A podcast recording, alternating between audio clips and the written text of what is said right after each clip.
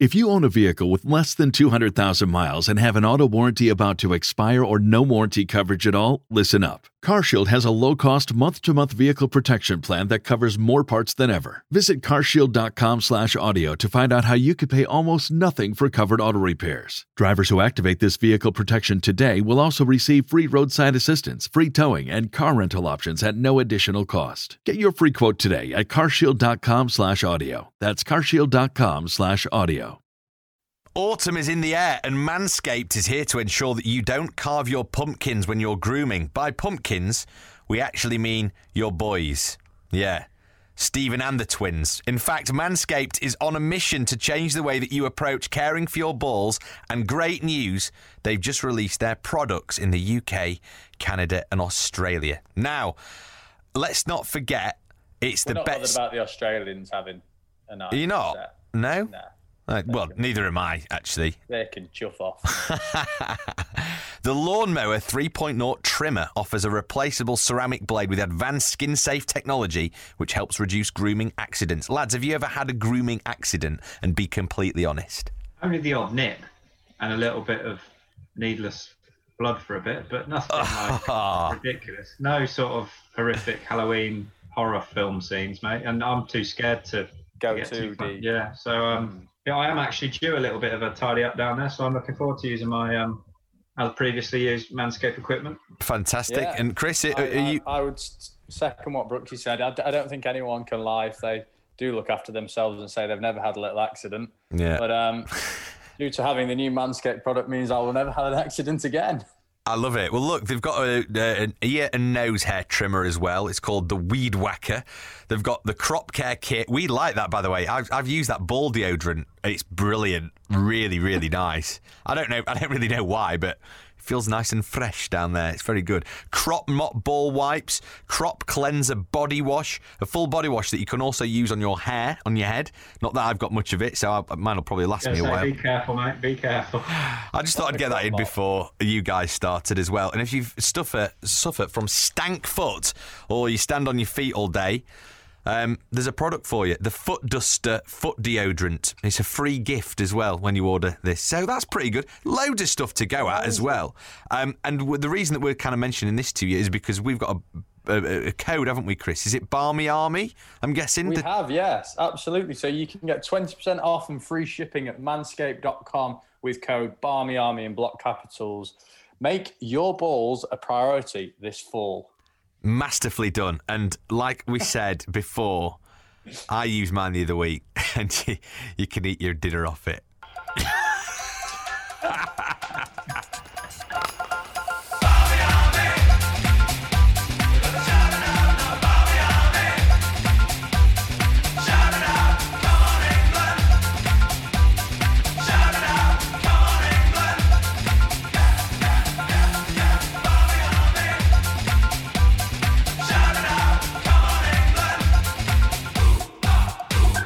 And a very warm welcome to the Shackles Rob podcast. If you are a new listener, welcome along. And if you're an old listener, well, welcome back. Uh, we've got another belting episode on the way for you as well. And thanks for downloading the Sam Billings podcast and also the Phil de Freitas one before that as well. And we've got some more stellar guests coming up in the next few weeks to keep everybody busy during the end of this lockdown period and throughout the festive period as well. Um, Chris Millard, Jack Brooks, How's tricks, folks? I mean, if you are just listening to this, you won't be able to see Brooksy, but if you are watching on our YouTube channel, you'll be able to see uh, Brooksy looking like, I mean, just looks like a hospital patient. Oh, he's got his crutches there as well. Brooksy, how are you? All right, Cocker. How are we doing? I'm all right. I've just um, yeah, propped myself up with a pillow, and I'm in bed at uh, my girlfriend's apartment in London. It does look like I'm in a hospital environment, though, doesn't it? Yeah, it does, yeah. Probably a bright white t-shirt doesn't help, but um, promise you I've got pants on and everything. But yeah, still recovering from my surgery. I'm able to hobble around on crutches all right now, but haven't really done a lot for about a month or so. But um, yeah, all good, boys, all good. Good stuff, Millard. Um, I mean, you you come bringing some beer news as well, don't you? This is great. I lo- love the sound of this. Tell tell us more. We do indeed, yes. We um, this week we have launched our 25th anniversary beer, ale, prosecco, all available at barmyarmy.com. We wanted to do something for Christmas. Essentially, we've been cooped up with no travel and no cricket and nothing to write home about. So we thought we'd do an anniversary beer for you guys. Um, and girls, there's there's prosecco on there, and there's ale, there's lagers for anyone who likes it. I know I quite like a prosecco myself, and I'm more than Mm. happy to admit that. Um, but no, it's really nice ale, really nice lager, and the prosecco is just prosecco. I think they all taste the same, but someone can tell me otherwise. It's not champagne. It's definitely not champagne. um, you, you'll see that when you see the pricing, but it's all on barmyarmy.com.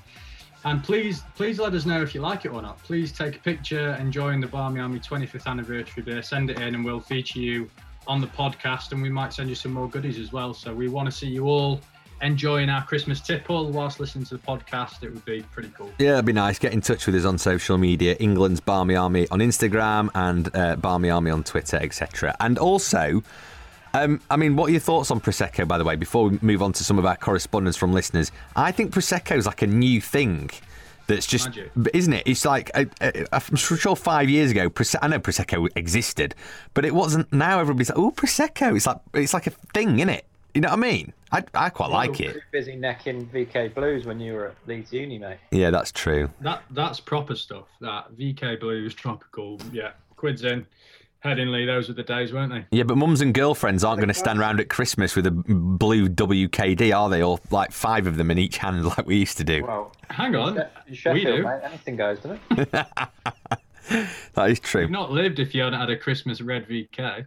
Well, I might have to just try the prosecco and see if I can do that instead. Yeah, how's Lovely, that? yeah, lov lovely bubbles. Um, lo- we've we've actually teamed up with Little Mesters Brewing, who are a new brewery based in Sheffield, where the Barmy Army HQ is. So really interested to hear your feedback on the beer as well. It's something that we know that our members like. We've done it before, and we're doing it again. Love that. That sounds good. We've got a bit of correspondence in as well. Um, really enjoyed listening to Sam Billings, posh but nice as pie. I quite enjoy that. Um, always enjoy the podcast, and if you could give my pal Big H a get well soon shout, hoping to see him score some runs next year in our local village league here in Gloucestershire, and that's from Dean. So Big H, big get well soon. H. Nice one. And um, yeah, Get well soon, big fella. Yeah, exactly We've, um, we've also had a few survey responses in. Right. um, a few references to the podcast in there. So thank you guys for referencing the podcast in there. Someone actually said, please get more county cricketers on as well as the international players, um, if you can, which is great feedback. And we'll try our best. We, we are trying to get as many players on for you as possible. But if you want a special guest on there, someone you would really like to listen to, we can pretty much get to anyone we think within the game with a little bit of effort. So let us know and we'll try and get them on. Yeah, I like that. If there's a bit of clamour for certain people, we can try and target them. Also, we've got another one in as well from Lauren Hunter, Phil de Freitas. Top man. Used to love watching him for England back in the day. Properly underrated.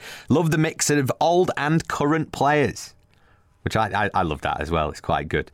So thanks for Lauren for getting one, in one touch. thing that I need to mention, chaps, which I actually sent you on our Shackles are off WhatsApp, is my mum's text that she sent me when she listened to the Daffy podcast.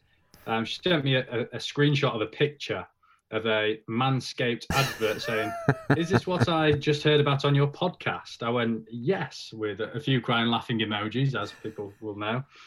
And then her reply was was pretty awful, to be honest. I might get data set for Christmas. Oh no! How do you take that? Your dad's got a bit of uh, boosh going on, has he? Wow. I've no idea, Brooksy. that's incredible. Cultivating something down there, is he? That's I, I don't really know what to say to that to be honest. Oh wow. Um, I mean, eat your dinner off it. Was that the phrase that we used? it's the phrase that you used. yeah, I'm trying. To, I was anyone else I was trying to paint you with the same brush, lads. That's all. used it. Um, also, another thing, my, my favourite thing this week as well. Um, it wasn't really directly connected to us. Um, it was actually just a, a tweet generally sent that we we then became aware of. It was from your mate Brooksy, who said that the new Oxford vaccine was the was the best Oxford export since you, which I, I really liked. Very funny. Yeah, Dan Whiting of uh, the Middle Stump fame on, on Twitter. He's um he's a top man. He's had a few cricket books out, and he decent little um journo on cricket. Very funny guy. Um, he does chirp up with gags about me now and again, but that one's um, pretty amusing. It made me chuckle when I saw it. I agree with him. Yeah, the Oxford vaccine. all, good, all good things come out of Oxford, don't they? Nothing bad comes out of Oxford. No, Of you- course. Meat. and a vaccine for the uh, coronavirus. What more do you want? And as we record Boring, this. Oxford United are about to kick off against Portsmouth, aren't they? So how are they getting on? Have they just? Um, it's it's nearly half time and we're one 0 down. Oh, oh, really? Oh dear. Oh dear. One 0 uh, tough, tough start to the season. Yeah, not the best, but we've got more points than Sheffield United this year, but Uh, albeit in a different division. Uh, And, and Wednesday, I think. Uh, so we're, we're both in the same boat, mate. Uh, right, moving on. Um, our next guest is Graham Onions, who was a Barmy Army fan favourite. Didn't play as much as he should have. I mean, because of his injuries and and what whatnot, and also the fact Messrs Broad and Anderson were kind of in their pomp as Mr. Onions was sort of trying to stake a claim to get in the England team more regularly. But we spoke to him, didn't we, last week? And he was great, really sort of insightful, played with some great players. He's had a fantastic county career and stuff as well. Um, Brooksy, if- you'll you'll like Graham Onions. Will have come up against him a lot in county cricket and stuff as well. And he was good good to talk to him. Yeah, I've played against him a lot. He's someone I kind of looked up to in a way because similar age, and he was always that sort of level above in terms of he, he was in the England team and should have been probably played a lot more if it wasn't for like you said, Broad and Anderson, um, which is you look back and you like regret, but at the same time it's nice to have played in that era with those guys. Obviously a big character on the circuit. Um, some of the worst chat as a bowler in terms of his sledging. It was just stinking. Um, but a real great competitor and very, very good performer, um, especially with a new ball in hand. And um, you know, you know, I, I know what the biggest shame is of obviously him retiring this year and not kind of getting a send up because there was no crowds and he wasn't able to sort of go out on his own terms. So what your thoughts are as a sort of sportsman this year, especially in rugby, it finished like a month ago. But you're getting all these sportsmen who have had long distinguished careers who are just sort of retiring in front of nobody, whether they've won a trophy or not, and it's just a bit of a damp squib at the at the end of your career, isn't it? Yeah. Yeah, No, yeah. It's, it's pretty. It's, it's pretty sad, isn't it? But what a career he's had. What an amazing career that he's had, and that debut. Really Exactly. want to talk to him about that. But but also we've we've got to make sure that we reference his brilliant songs. Yeah, well, actually, actually, Chris, on the recording, you actually do speak to him and, and, and ask him about his song and sing the songs to him. Actually, so you talk about send-offs, Brooksy. What could be better than sitting on Zoom in your front room and having Millard sing a few Barmy Army songs to you? That's better than that's better than five or six thousand at Old Trafford, isn't it? I'll take it back. I'll take it back. I want I want Millard to sing me songs when I retire. Yeah. Um, I will do, Brooks, but I'm just sorry, Greggy. I probably wasn't listening when you did the intro to this podcast. I was playing on like we were, we were going to record it after, but yeah. oh, no We've smoke recorded and it. mirrors. No, come on. Yeah. Can you I'm- be a bit clearer when you're telling me what you're doing, please? I'm, I'm just drifting away and I'm playing the old card we've played for so many years. But sorry, listeners, yeah, he we sing his song. He talks about his debut. He talks about retirement. It's a belter. It is a belter. I'll tell you what, less of us pretending when or when we didn't record this, and let's just actually listen to when we talked to Graham Onions. Uh, shambles! it is the Shackles Are Off podcast, which is, as Brooksy says, a shambles.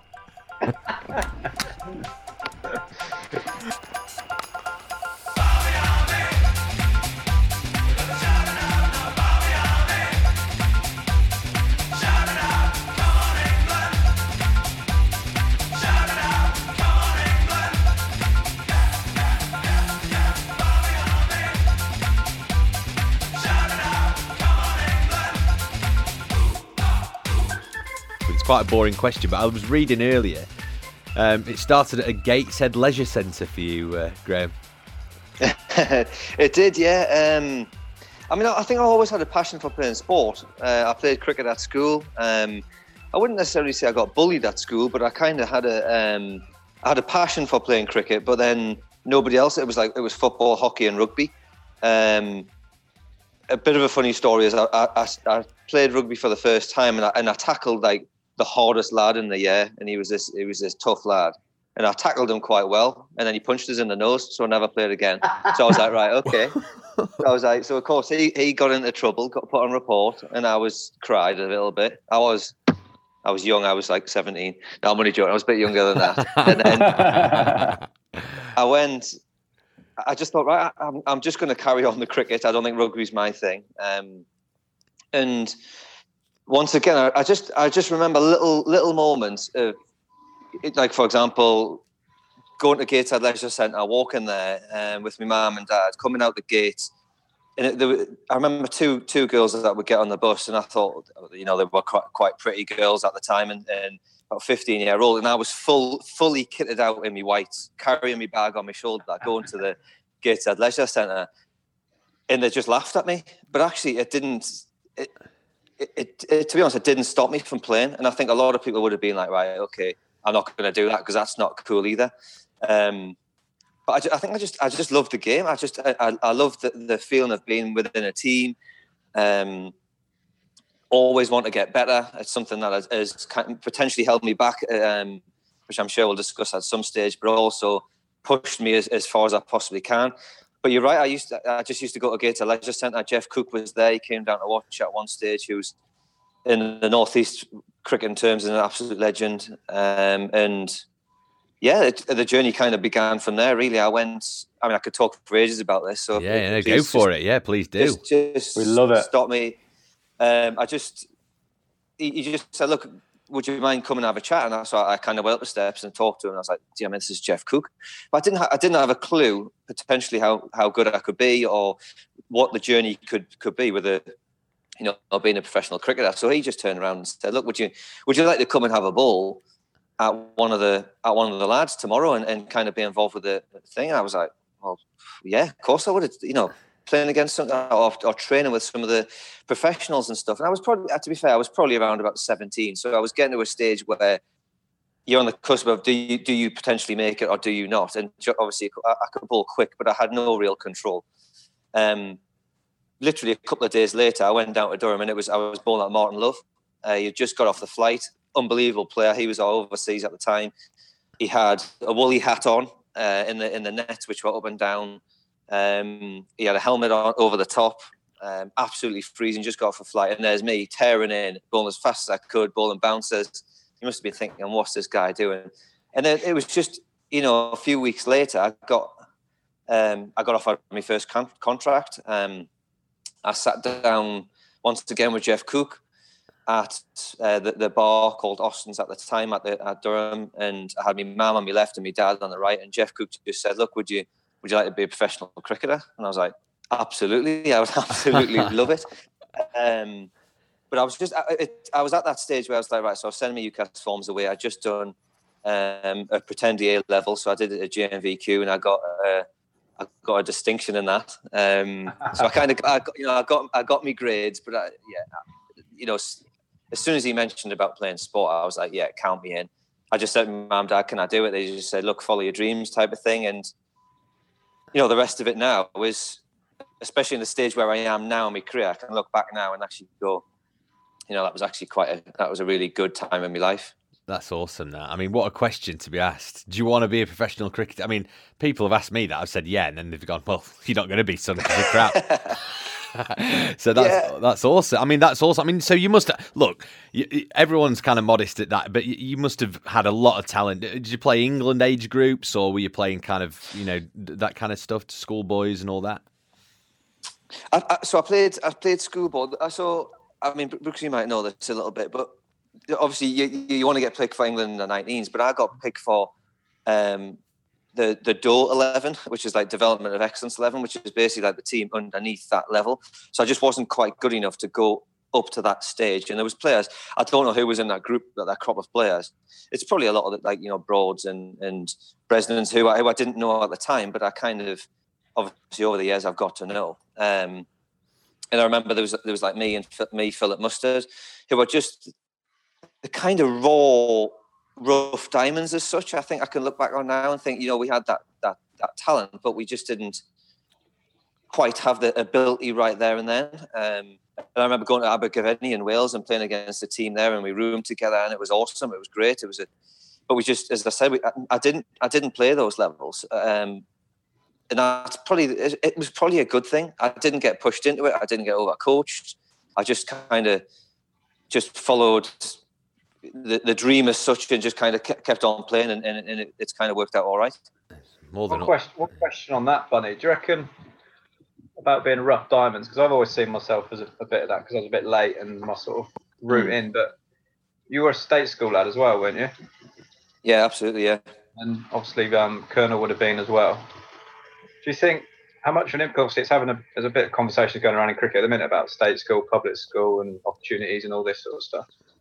Do you are you you happy? Like looking back, do you think maybe if I'd had a scholarship, I might not have not been as rough?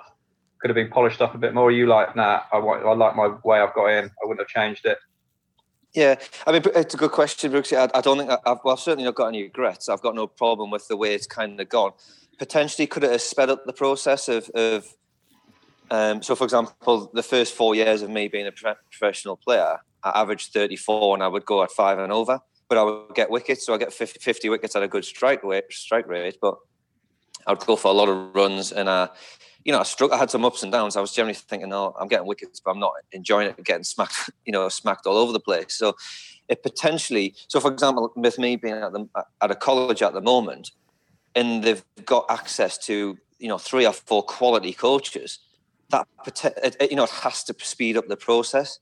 But also, I quite enjoyed not getting coached as such. Like you know, Geoff Cook was never a, a, technical coach. It was all about go out there and learn, and just just if you want to do it, go out there and play the game, and almost just be as good as you can be. Just practice. Uh, and I've got a lot of time for that. I really don't.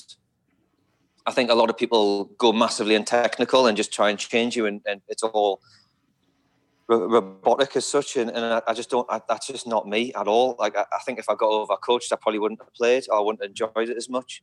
Um, yeah.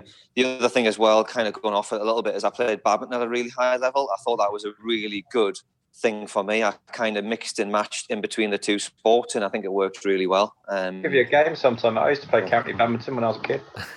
Yeah, I, absolutely. That's well, you can't. You've got a dodgy right hand. I was going to say we're I'm, both. I'm backing now, Graham so. at the minute, to be honest. Yeah. Our, our mobility around the court might not be that great anymore. well, I can't. I can't even pick the shuttle up at the minute, so don't worry. God, it sounds like get... a really good game of badminton. This one, lads. Blooming yes, it, lovely veterans. on a on a um, serious but... note, you mentioned Geoff Cook a couple of times, and we've had um, who we've had another lad on from Durham on on this before, and I think anyone you ever speak to in Durham cricket, um, obviously since its professional inception, the early '90s, Geoff would have been there involved. How much of an influence has he been on on Durham? Because I think you speak to anybody from Durham cricket, they would they would mention Geoff pretty much straight away at some point. Yeah, absolutely. I, I mean, he was like a father figure, uh, and a lot of my coaching has, has been, um, and, and actually to be fair, playing as well as you know, is is with a lot of respect for him, and he's, he's kind of put Durham on the map, and we had some some seriously golden like a neat golden era era there where we just we just had an unbelievable team. Um, but also we had we had good players, of course, but we were we were led in the right direction. There was no real pressure as such. I certainly did it in a way where he took the pressure off us and just let us perform. Um, you know, we'd play a lot of games. We wouldn't go in the nets and I suppose challenge us all the time. It was just like, look, it's okay. You can have a bad net, walk out of it and, and learn from it, and it's fine. Um, of course, there's times where you maybe um, you, you need a little bit of a kick up the backside, but also there's times where you just think, look, it's fine. Don't worry. You're just a young kid learning, you know, learning your game, and, and of course, everybody wants to you know, play first team or play for England from a really young age, but actually just just enjoy the dream as such. Yeah. yeah, you probably most of you were from the Durham area as well, so you would have had a togetherness which would have added to it as well, wouldn't you? You could always get yeah, we, just playing against Durham like so together as a team, even if they were an underdog going into the game, they just had that attitude and a bit of fight about them, the togetherness, so they were going to stick together regardless.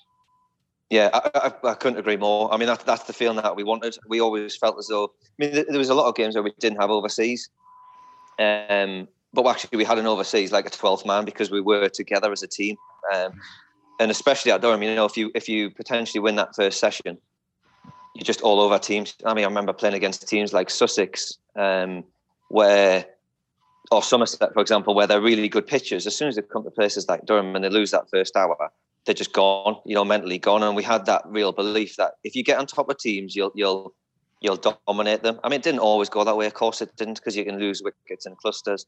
Um, but we certainly had lads that were fighting for each other. You know, I would be bowling at one end for the guy at the other end, and he'd be doing it. And you know, we were creating that environment. But you know, one hundred percent. Yeah, Well, look, we'll come on. We'll talk a bit more about Durham. We'll come back to Durham a little bit, but we're gonna we want to talk about you because uh, you know it's gonna be boring. No, it's not. It's great because look, you know, you you it's interesting actually that you you were sort of in and around England squads from sort of like 2006 ish, but never really got a full sniff, did you? Like, well, you, you didn't actually play until 2009. So what what was that like? Was that frustrating, or were you just kind of happy to be around the squad and around some of those players that were obviously, you know, they've got loads of caps under the belt? Yeah, um, I'm a bit older now, so I can't remember exactly, you know, back in those days. But I think I just, I think I was kind of, I think the call up in 2009 was was probably the right time for me. Um, I'd kind of got into some really good form. I, I, think it came at a time where I was like, I was ready to go and I was ready to play. Um, you know, if potentially if it came in 2008, even though I was taken away because I, I, you know, I, I, possibly wasn't ready and I, I, potentially could have been undone. I think the, the, probably the disappointing thing is that when I got to 2009, I was really in my prime. I felt as though I was going in the right direction. That's when I didn't play potentially as much as I would have liked, um, or maybe deserved, if, if if I want to put it that way. But I just, as I said, I've got no regrets. I mean, I I, I, I loved another great coach of mine was Kevin Shine, um, a, really good mate, but also somebody who was just there for me all the time. Um, he just helped me along my journey. So that, as I said, 2006 to you know to that 2009 when I played, you know Geoff Cook and all and, and Kevin Shine were two massive influences that that in that three years I developed a, you know a hell of a lot. Mm. Um, and you know potentially that three years there going back to the, the, earlier point was the three years. If I'd went, a, you know, a school where I had loads of influences at a younger age, I potentially could have closed that gap to a year, if that makes sense, instead of yeah. three years. But uh, it wasn't to be, and you know, 2009 eventually came, and it was a dream. Well, yeah, I was just about to go on to that, Graham. You made the most of it in 2009 with your um, with your debut game. Fond memories of that day, I bet. Yeah, unbelievable. Um, obviously, mum and dad there. Um, just I mean, obviously at, at, Lords and playing against the West Indies, some unbelievable players. Um, just unsure what to kind of expect from the day and, the, and you know the rest of the journey going forward. Um, I've always believed that you know you play you you play every game as though it's your last type of thing. So I, um, that it was a dream. Yeah, it was it was fantastic. Obviously, the first wicket of, of Lendl Simmons and caught Strauss. Um, I've always had a good record at Lords. I've enjoyed that way where you you know my my lines of bowling close to the stumps and attacking off stump, bowling either you know with the slope or, or down you know down the hill, um, kind of makes no difference. Really, you get the ball to nip around a little bit, and and yeah, that was a didn't start very well. To be fair, I think I bowled two overs for twenty, so I was under the pump a little bit. Uh, but then yeah, it, it ended it ended up you know walking off the field a pretty pretty proud man. To be fair. So. Amazing, and I think there's some some pretty impressive wickets in the in the first five for. Um, we we are like, yeah, that'll that'll do me. Test debut done, five for that'll do. Don't want to play again. Don't want to take the shine off it. We, I'm sure you were raring to go for the next test though. Well, I got a couple of absolute belting wickets have caught caught down the leg side as well. So I think you're being quite generous there. Um, but no, I, I, I mean, I was I was potentially a little bit expensive, but then also like, look, I, have got I've my name's on the honors board. I'm not really bothered. You know, I've I worked hard for that that time. Um, you know, I've got the ball upstairs. I, I, just remember. I mean, one of the one of the amazing things in in, in Brooksy on all this is that when you get your you get your cap, it's a it's a, it's a really proud moment, and it's something that you cherish. And I got it from a hero, Darren Gough. Yeah. Um, people still he's a hero. I just loved and, and, and Dale Steyn's my hero as well. I just love the passion on the field. I love the way that they, they go about their work, but I also think it you know it's good it's good to have a bit of bit of fun as well. You know, people forget that, and it's all you know a bit uh, the pressure of, of international cricket or whatever. Um, and and it, it, you know he he gave us me cap me and Brezzy on the same day, and and it was amazing. Yeah, it was just you know a really special day, and um, you know, as I said, my family were there. Um, they were they were they had a fair few glasses of champagne as well, so they were they were well on the way when I saw them at about seven o'clock to congratulate us. right, we're just going to break away from the podcast then to talk to Chris and also his colleague uh, Becky because guys, you've launched something that's going to be quite significant. And if you are a cricket fan and you're listening to this podcast, it may just catch your attention. So, Chris, tell, tell me what it is and what it's all about. Thank you, Greggy. We are delighted to, to launch the International Cricket Supporters Committee, which is very much a committee to bring together all the fans from around the world that are in supporters group to give fans a global voice. Throughout the World Cup in 2019, we got to know a lot of the other fan groups really well, and we, we know them from touring all the cricket playing countries throughout the world. And and we thought that over the next couple of years, can we do something to, to give fans more of a global voice in the game? And I'm I'm very pleased that someone shared my passion for this, and that is Becky, who is on the show with us now. And Becky has helped me no end come to terms with what it is we're trying to do, what we're trying to launch, and, and we're here now, and we're, we're launching, and we're very proud of, of where it's at at the minute. Bex um, works for the Cricket Supporters Association. She runs it at the minute, so something that we're also very passionate about in the UK and um, and she's been an absolute godsend to be honest, getting us to this stage. so thanks, Bex. You're welcome. You're welcome. No, it's a brilliant project, and as Chris said, it is very much about giving fans a global voice within the game. As the Cricket Supporters Association, that's what we're all about. We are literally set up to give fans a voice because we believe passionately, and I know Chris and the Barmy Army guys do as well, that fans do have a really positive role to play within cricket. And quite often decisions are made where perhaps fans are the kind of the last people to be thought about and are presented with this is the fait complete this is what's happening within the game. And we just very much felt that you know obviously in a uk level this is what we do. And obviously we have a great partnership with the barmy army as well great support from them for that. But then globally let's see what else we can do.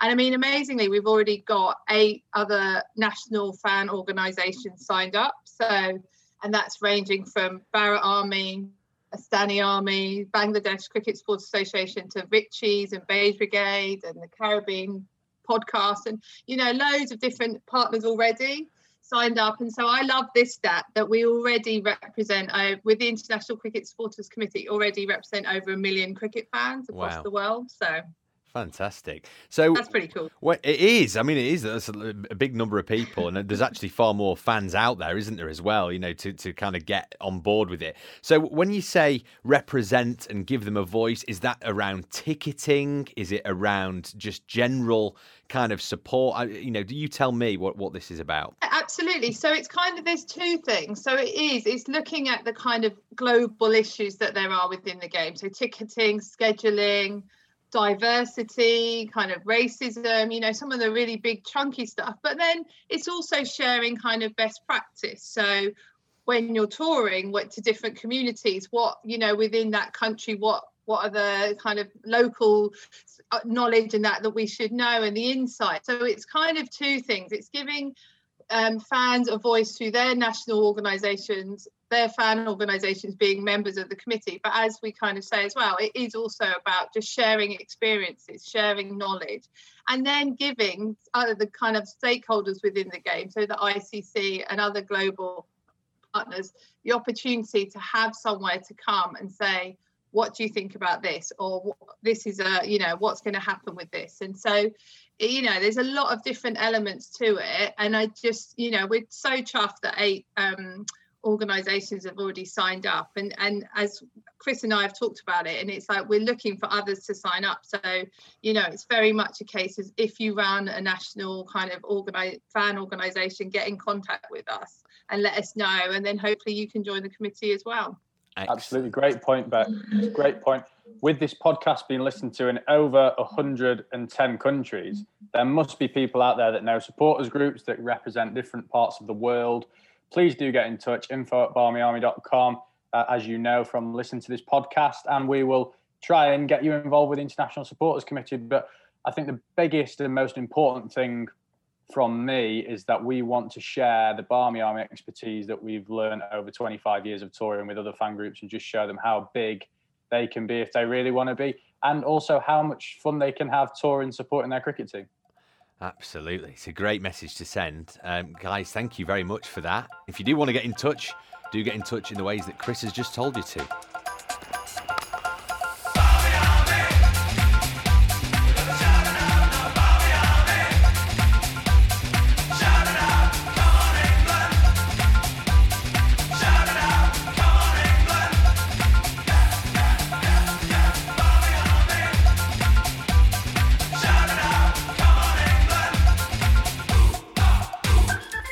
Walk into that side and that dressing room and stuff.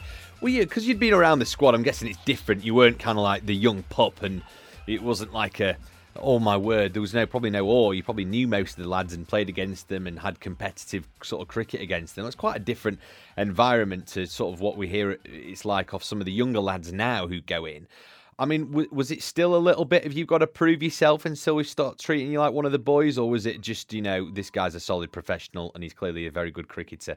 And I suppose then obviously your debut helps as well when you've sort of come off having had loads of success. but what what was that like that that kind of environment? Because I know you know I know it's only eleven years ago, but it seems to have changed a lot cricket now in in that sort of sh- short space of time. The dressing room culture thing. Yeah, it does. But and it changes so much. I mean, there's so much cricket that gets played at the moment. It's like you go into different dressing rooms all the time. I mean, you know, IPLs and all these teams. You, you get the course, you get to know everybody, but it's still you're still joining a new team. You know, as I said once again, you know, I, when I joined Lancashire, of course I, I, came with a pretty good you know profile behind us, but of course I'm going to a dressing room that I don't really know the players. Uh, I was lucky at the time. I went in with with Keaton Jennings, uh, who we naturally could kind of buddy up a little bit and we could kind of go that way and, and be mates. We've always got somebody to ring or whatever. Uh, but that, that England dressing room that I went to, of course, you, you naturally go through the door.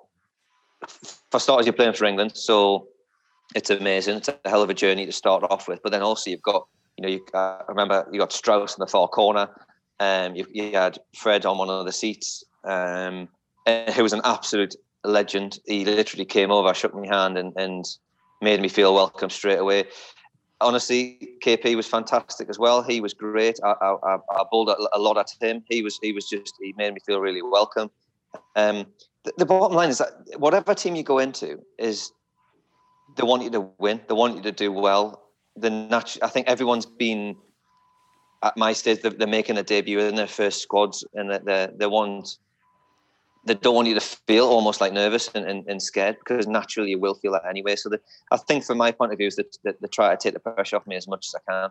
Um, I mean, the funny one with that is, is I played against Somerset and I, did really well before I got selected. But then the lead up to that test match, it rained uh, literally five days in a row and we couldn't train. Um, and I've always been a person that I need to bowl. Like I, I just want to bowl all the time.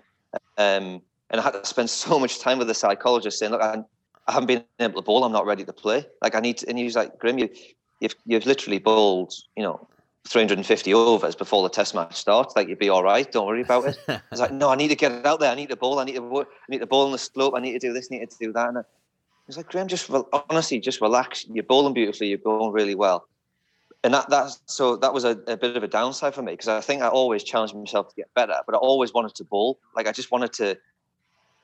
Every time I went out to play, was or to train, I was like, right, I want to get better, like all the time. It wasn't just I want to necessarily get loose. I want to think, right, I want to work on an in swing or bowl a good bouncer or bowl a good length or whatever it might be. Um, so actually, the build up to that test was also still putting myself under pressure to perform. Um, it was good. You know, as I said, it worked out really well in the end. Um, something I'm very proud of. Yeah, amazing. Such a good feel. It's such a good feeling that. And look, you know, touring as well. I mean, that's the thing that we forget, and actually, it's quite a nice thing. I mean, as fans. We certainly don't forget that, Greggy. Then. Well, no, I mean, look, what we do as fans. It's amazing, and Chris, you know, with the Barmy Army, Chris has been sort of everywhere, all over the world. I've been on a couple of tours as well as a supporter, as a player. I mean, look, you've still got a bit of downtime, haven't you, Graham? So so that, I mean, that's nice, isn't it? Because obviously it's hard work, hard work, hard work. But if you've got a little gap between test matches, you can go out and do stuff. So you must have had a few memorable sort of you know little trips round to different spots and um, restaurants and you know dare I mention bars as well you know and oh no we didn't, we didn't we don't do any of that no um, no uh, no I mean yeah I, I, mean I've got to say that you know the fans that with you know with the Barmy Army and the, and the, the support of fans is that it's rude not to have a beer every now and again with them and kind of you know celebrate and you know you know that that that game in I think it was in Durban um, in South Africa. That'll I always remember that one. You know, we're singing the song and we had Collie um, kind of doing his uh, Deco song, yeah, yeah. doing all that. That legend of a man who used to do all the singing. But you know what an experience that was. I mean, winning a test match and looking out there, and it was you know the glass opened and stuff, and, and they all chanting, singing stuff. It's like wow, this is honestly, it, it, it's a dream. Um, Can you I was, remember I was still very, the first time you heard your song, Graham?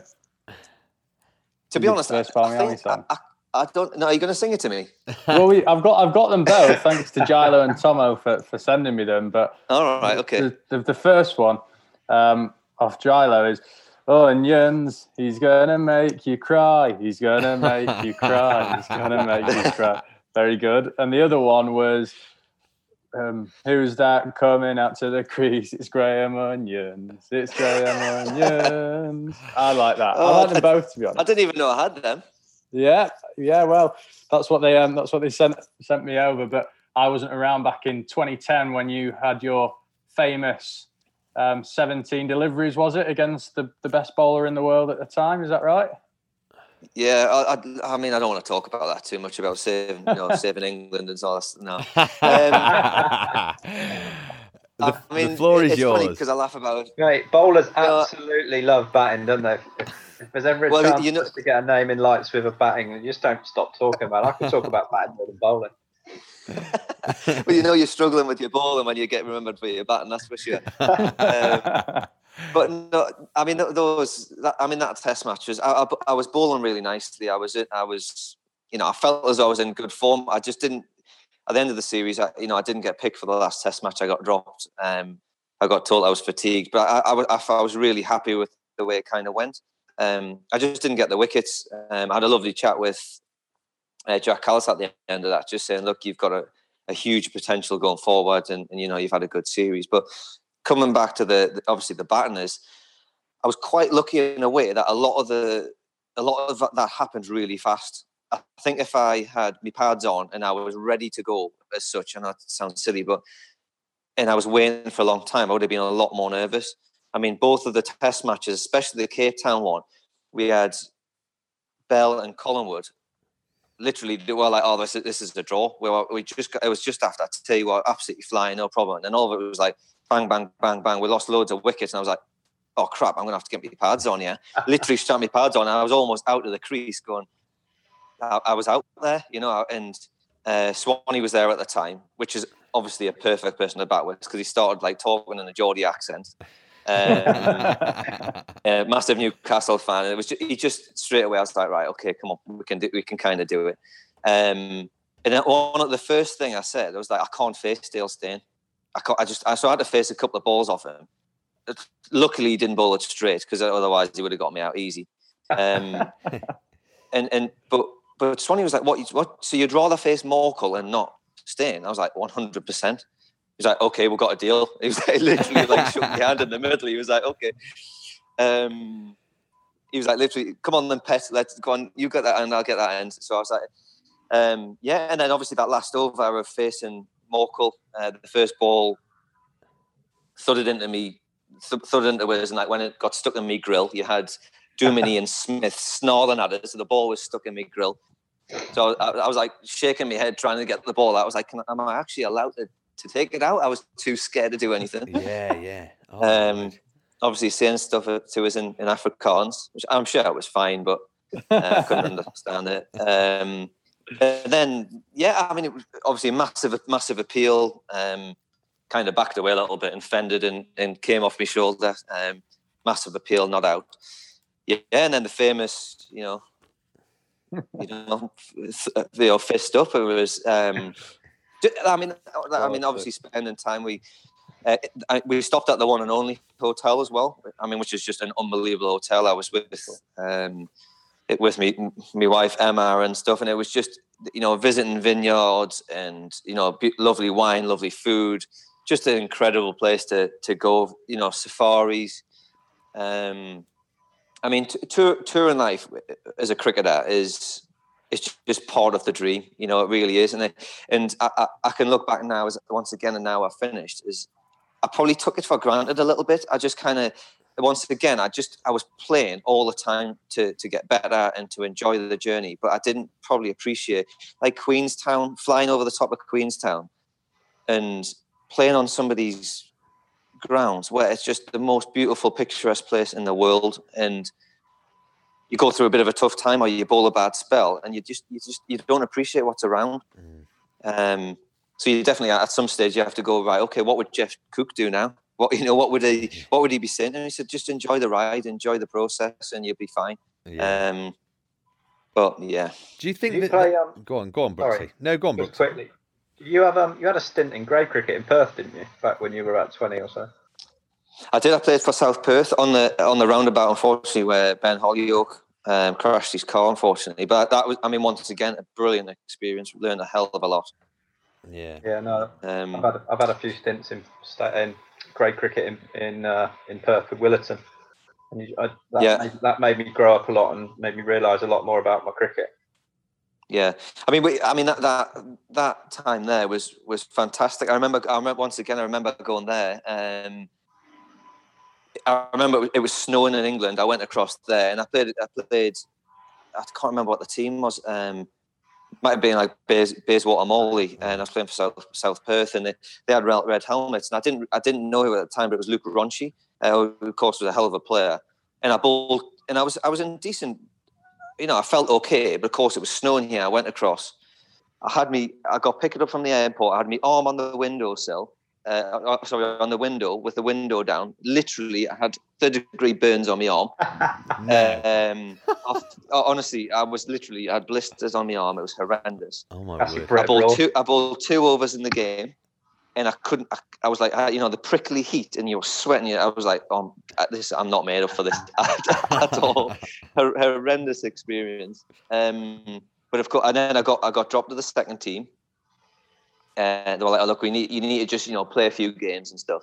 Then, and then actually got I got dropped to the third team, but it was all I think that I look back now, it was all a process of just finding out about me and and how I'm gonna you know get better. Um, and it it was it was good. Uh, uh, it, it was good. I mean, obviously, I, I wanted to go across there and, and, do really well. But the advantage of it is I came back and played for Durham, and I did I did do well. So it kind of worked out well for me just going back to what you said about Geoff Cook, then, um, Graham, about how you know just enjoy it, just enjoy it. That whole approach of what would he say now?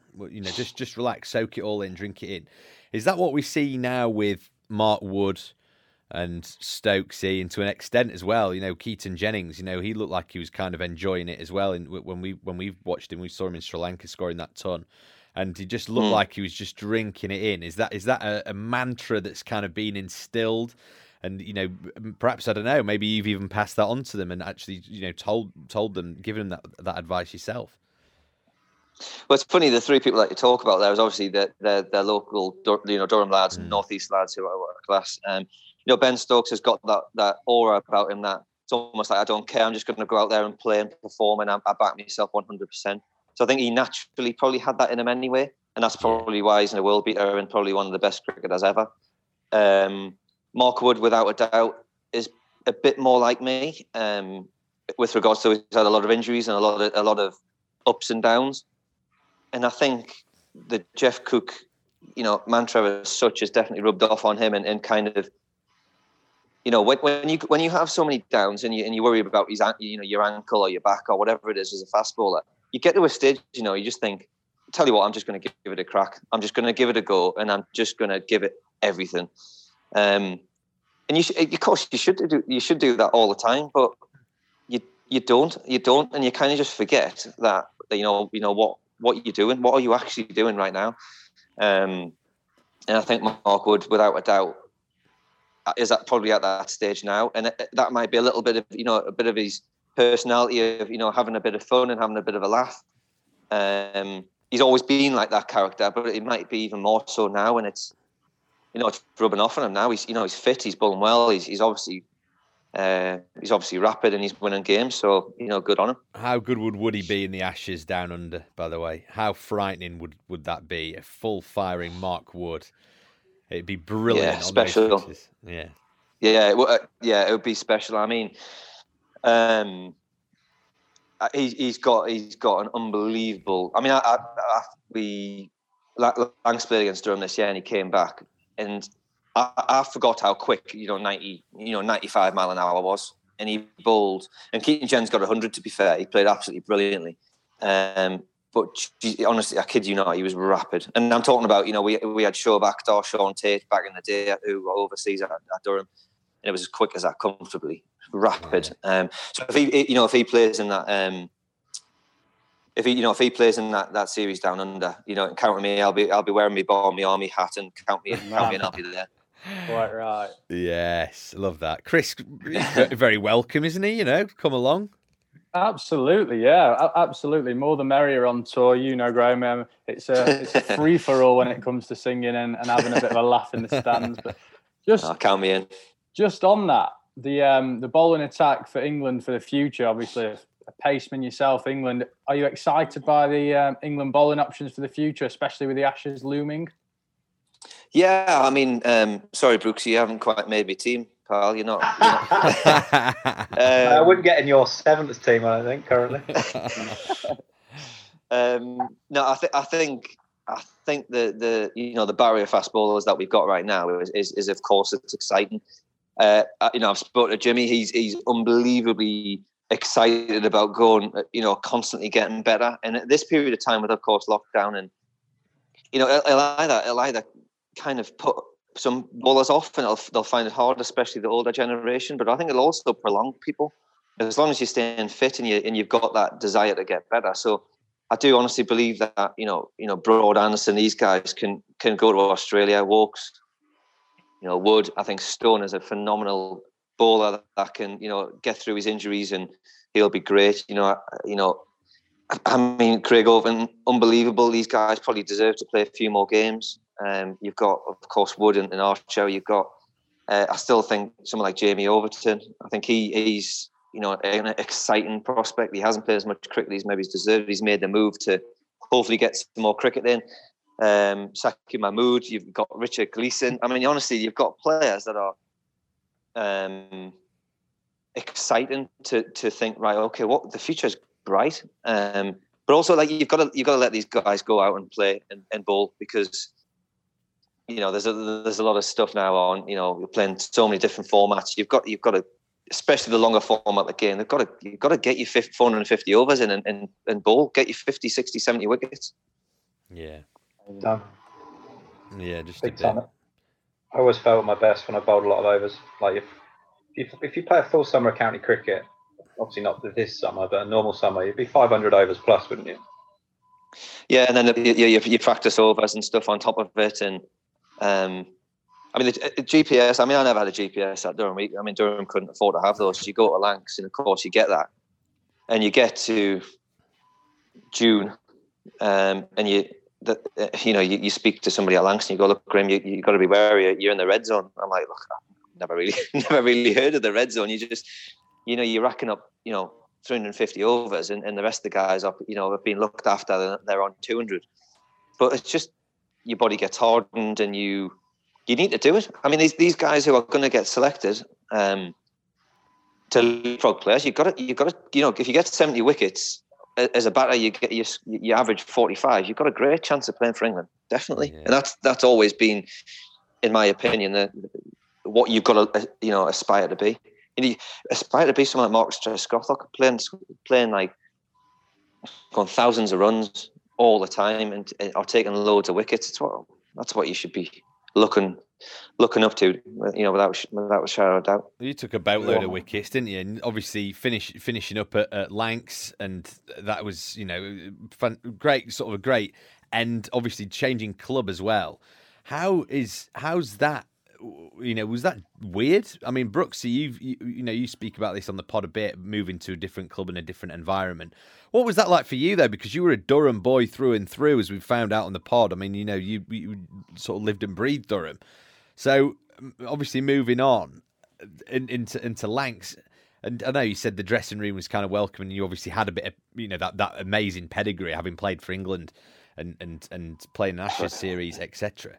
But what was that like? What you know, going into a completely strange environment? It must have been weird. Yeah, I didn't. I, I mean, at, at, the time, I, I, I, I didn't really want to leave. Uh, that's that's my home county. It's where I um, where I grew up, and I wanted to. Of course, I wanted to probably finish my career there. Um, it wasn't to be. Equally, I made the move, and I, and I had two fantastic years at a an unbelievable county that I played against over the years, and I was thinking, yeah, mean, that's a good county. You know, that's a good team. So much, you know, history and tradition and stuff. So very proud, you know, to you know to wear the red, the red rose and be part of that team. It definitely gives you, you know, a little. I've never needed a kick up the backside, but definitely makes you train a little bit harder uh, and kind of get um, the absolute maximum out of me. I've always said that, you know, Dave Roberts. Um, who's the head of the S&C and Sam Byrne there, absolutely gave me everything uh, to get the best out of me. Uh, of course, you need to train, but you need a good backroom staff as well. And um, I, yeah, I, I, made the move. It was it was great. Um, I, I, settled in. I found it. I, I, found it really really enjoyable to go and play. Um, unfortunately, unfortunately, we got relegated, so that wasn't particularly uh, ideal. Um, but I got you know I got a few wickets. I settled in. Um, the year after, of course, we got promoted, and then um, we'll not talk about this year because it's been it's been crap, hasn't it? So, um, yeah, but yeah, look, I, I'm, it, it, wasn't an ideal moving, but I moved for you know for a few different reasons, and I'm, I'm I suppose in a way it's it, you know I've got as I said I've got no regrets. It was it's it's been a good move in the end. Yeah, sometimes it'd be good. Graham. Freshen up your career, mate. Give you a different taste of another environment. Because if you, I think you're going into coaching, maybe, aren't you? So it gives yeah. you gives you an idea of different environments. Obviously, you've had England environment and a county environment, but you get a taste of how different coaches work, different environments. Um, it'll really help you going forward a, a, bit more of understanding about things, won't it? Yeah, I agree. And working with different players and what, what you know different players' needs and things like that. So yeah, I couldn't agree more. I mean, naturally nervous. You do. You think, well, no matter if you play X amount of games or you know, you make a move from a young age, you know, you still walk in that change room and you you naturally think, okay, I want to impress them or I want to I want to do the right thing. But I think it's the same as anything. You know, you know, you want to score your first hundred or you want to get your first five. Takes the pressure off you and you make you feel welcome. And you know, I was I was able to do that. Um, you know, relatively early on, so I was I kind of settled in quite nicely. Before we go, I, I just want to make sure we've not missed something. I feel like we have an ODI debut at Chester-le-Street against the hmm. Aussies, mm. getting out an opener, who is now the current Australian Test captain. Is that right? Yeah, Tim Paine. Yeah, I remember it well. Surely that deserves some airtime on the Barmy Army oh, podcast. Definitely. Aussie captain and then ODI debut. Unbelievable. Yeah, I love that. So talk us through talk us through that great. I mean, first of all, by the way, playing an ODI against the Aussies at Chester-le-Street as a debut. I mean, brilliant. Doesn't get any better for you that, than that, surely.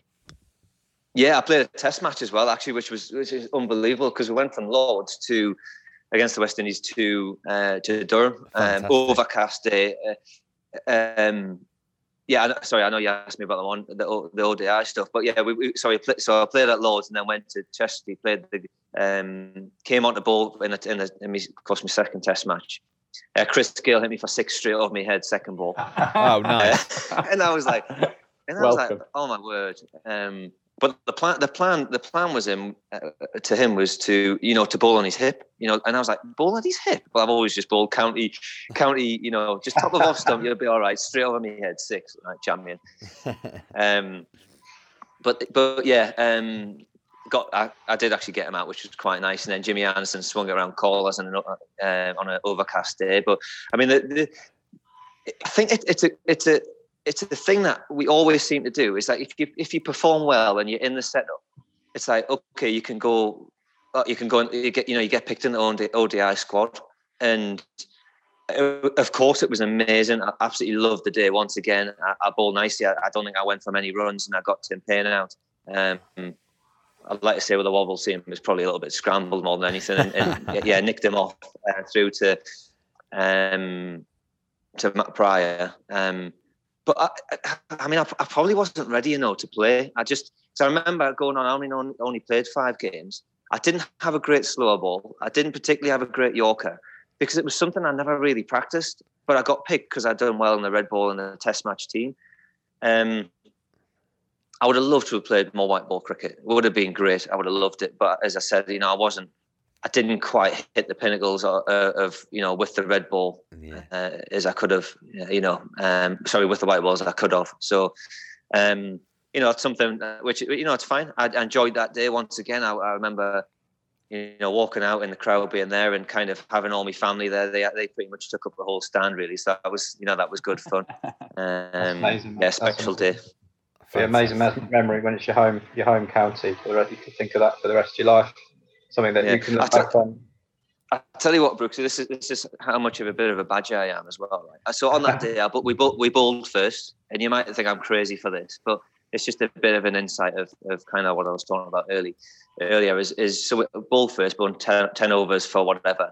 Um, came off the field, went to the nets by myself, and had a bag of red balls because I wanted to. There was there was test. There was obviously an Ashes series later on in the summer. Had a bag of red balls, and I and I didn't have an in swinger. So basically, over that that ODI series, I basically I taught myself how to bowl an in swinger. So I just uh, like this is it's bonkers, isn't it? Really, I mean, can you can you imagine young young lads doing that now? You know, oh you know word. the red zone and I've just yeah. So I literally, I just I just got a bag of red balls. Took no, no one really knew, and I just I was like right, okay. Started off with a massive, you know, dip me left shoulder and and cocked my wrist, and then I just I, I, I bowled it actually at, in for the first time at, at, at Michael Clarke in the um, at Edgbaston. It was. Um, it's crazy, isn't it? Really, but you just yeah, that was just my my way of going about my work and how I wanted to get better all the time. That's fantastic, fantastic lesson that you um you always learn, You're always trying to get better. But how old were you at that point? Oh God, can somebody Google that quickly? Um, well, it was 2009. Um, 2009. 27 now. 27 maybe? Yeah. Yeah, maybe, yeah. yeah. It got to like 27 international cricket, Boston Championship cricket, first class cricket for that long, and you didn't have a adequate enough in swing of. It's like that's crazy to think to how your how it works like that. But testament to your attitude, yeah. really. It sort of sums you up in a way because I'm sure you you obviously you know you had your fair share of injuries, which is horrible, and it eventually got you this summer, which is so sad for someone like you to go out like that. But if you look at what you battled back from in 2000 and sort of was it 2010 that initial back injury? Yeah. Um, you talk about resilience and, and always trying to get better. You must be so proud of coming back from that, getting back into the England team and going on to have such a long career. Yeah, uh, Brooks, it's, it's, uh, it's very kind. It's, it's um, you kind of get a bit emotional actually because you think, you know, like all you've ever wanted to do since you signed that first contract is play and I made a pact to myself, of course, 2010 was to get the absolute most out of your body and, and to be as good as you can be. And and going back, obviously, I don't necessarily want to talk about the injury and, and how it all kind of planned out. But when I got injured, injured, I didn't think it was the end. Um, but I, I, did make a pact as I'll, I'll, go until I literally can't go anymore. And I mm. kind of, I, I, look back now thinking, actually, I did. I got everything out of me, that out of my suppose my my attitude, my skill, my body that I possibly could, and ultimately it's it's broke. um, but yeah, I mean, I, I, am you know, from when I got injured, I had, I, of course, you have a tricky period where you start thinking, yeah, maybe, you know, what am I going to do? This is this is this is pretty awesome, you know, awful, but you know, I, I'm okay now. You know, I'm happy. I, I can look back, and it's great to talk to you guys, and it's nice when people say nice things because it makes you think, actually, I've, you know, I've, I've done okay. I've enjoyed the, you know, the journey. Um, it's of course it, it, it's up to me to try and pass some of that knowledge on to some of the young lads and kind of yeah live the next ch- chapter of my life which hopefully will be well, yeah coaching. I was going to finish off on that. So is that is that coaching? Is it is it that the route that you're wanting to go down is it? Bowling coach or general coach yeah, I, am obviously specialise in, in bowling coach. Uh, could I see myself as a head coach? I'm not. I'm not sure. Um, the I, just, I, I, there's there's honestly there's nothing better than a feeling of, of, of helping somebody to potentially fulfill their dreams and, and, and, you know in my my feeling you might be doing a one to one you might be doing a group session but if you if you just give them a little gold nugget that they go actually that really helps you just get that little, you know, that that that feeling of a of a debut, you know, at Lords where you get that little, you know, that you know, the little hair stand up on your neck, and you think, actually, that was great. I love that. Um, of course, it's the it's the most natural thing to kind of go into because it's what I've done for so long. Yeah. Um, but I've I've got a huge passion for it, um, and it won't necessarily mean I'll make a great coach, um, but I'd like to think I could, you know, try and help a few people along the way, and I'll give it my best shot. Well, I think if you're mantra on coaching is anything like it was sort of trying to build yourself for different delivery in the middle of an ODI series and also your keenness and fondness for the game, I think you'll be a brilliant coach, Graham. Um, it's th- barking mad, Anna. Really, you are, but in a great, great way. I love it. You channeled it in a great way. So, hey, mate, um, thanks so much for talking to us. We've had forty-five minutes, and thanks, lads. It's been Thank great. You. And um, yeah, echo everything that Brooksy said. It's um, you know had a fantastic career, and, and, and Chris, you know, Gra- Graham yeah. was fondly remembered amongst the Barmy Army. So, um, so yeah. So th- thanks so much, Graham. It's uh, really thanks good of so you to come on. on. yeah, can I just can I just say, obviously, the Barmy Army are the best fans in the world, of course. Um, they've helped me massively. Um, I, I, can't just say that just because you're, you're in front of me here, but um, all the England, all the England fans, of, of course, appreciate it massively. You spend so much money, time away from your family. Of course, you have a good time as well, but we do appreciate it. Cheers. Uh, brilliant. That's a really nice note, Graham. Thank you so much. It was a pleasure to um to watch you for many years. Yeah, thanks, lads. Top, I appreciate that. Thank you. Top man. Cheers, Graham. Take it easy. Cheers.